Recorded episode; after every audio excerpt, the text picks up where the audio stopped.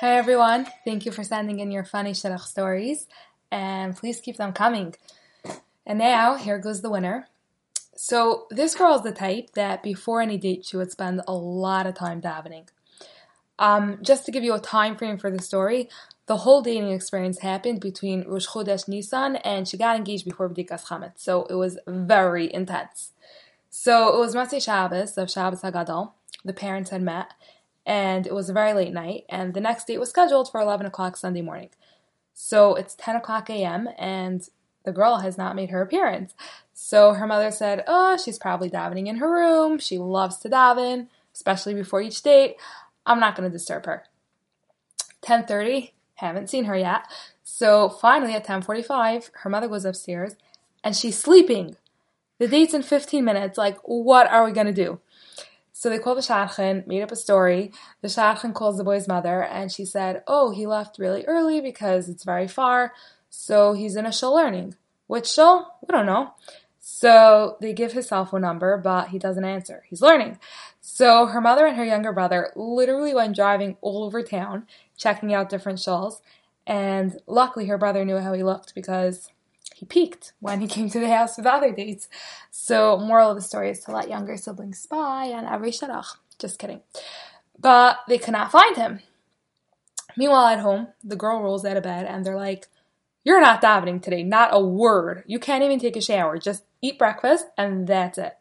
Her hair was all frizzy. She looked like a wreck, but there was no time. So the guy shows up at 11 and her father met him outside and is like, um, there was a technical difficulty, so if you don't mind, we need a little bit more time. Um, could you come back in half an hour? Um, so that's what happened. They had the best date, frizzy hair and all, probably because she was so well rested. And two nights later, they were engaged. Is this the most awesome story or what? Okay, so on to our Purim share. Today's piece is from Rabbi Melech Biderman in the Torah Wellsprings booklet on Purim. By the way, if any of you want it, just let me know and I'm happy to send it to you. It's amazing, life changing, and it's really easy reading. So the Gemara asks, why did Esther invite Haman to the party? And the answer is so the Jews won't say, we have a sister in the palace. Meaning, at first, they trusted that Esther would help them. When they heard Haman's decree, they said, no problem, Esther will speak to Achashverosh and annul the decree. But when Esther invited Haman to her party, they lost trust in her helping them, and instead they placed their trust in Hashem, and that's when they were saved. That's one of the reasons why Purim is named after the lottery that Haman made, because if you think about it, usually a Yantif is named after the Yeshua, but here the lottery seemed to be the problem when Haman's deciding when to destroy Bnei Israel. But the truth is, that's the moment when we turn to Hashem because we realize that only He can save us. Ein od milvado. Like literally nothing and no one can save us except for Hashem. There's not one human being in this world who can bring about our shidduch. It's completely in Hashem's control. I know of girls who literally spend hours every week networking with shadchanim and shidduch chats and who knows what. I'm not saying you shouldn't do any ishtadlus, but I suggest that you devote a bigger chunk of your time talking to Hashem because that's time well invested. Rav David Orlofsky tells over an awesome story from Rav Mendel Weinbach. A guy falls off a cliff and he's holding onto a branch, and the branch is slowly breaking. And he says, Is there anybody up there? Is there anybody up there? And a voice says, Yes, I'm here and I'm going to save you. But first, you have to show your faith.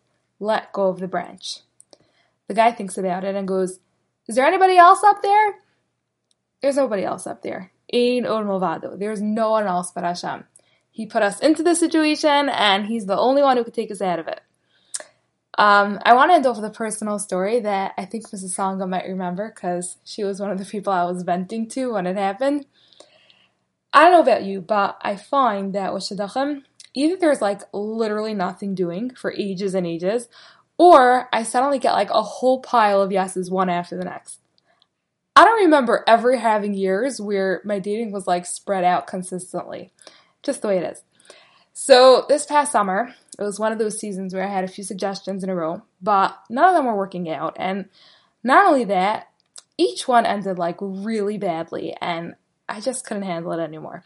So I remember sitting there I think it was a Friday, and I literally went through all my contacts and deleted every single Shadchan's email and phone number, like totally purged from my phone. I was so done with the whole Shidduch system. Anyways, I know this is to sound insane, but right after that, suddenly, Shadchanim, who up until now had zero suggestions for me, were reaching out to me one after the next with ideas that actually made sense. And it was pretty awkward because I kept texting, like, who is this, please? I don't have your number saved. So that was funny.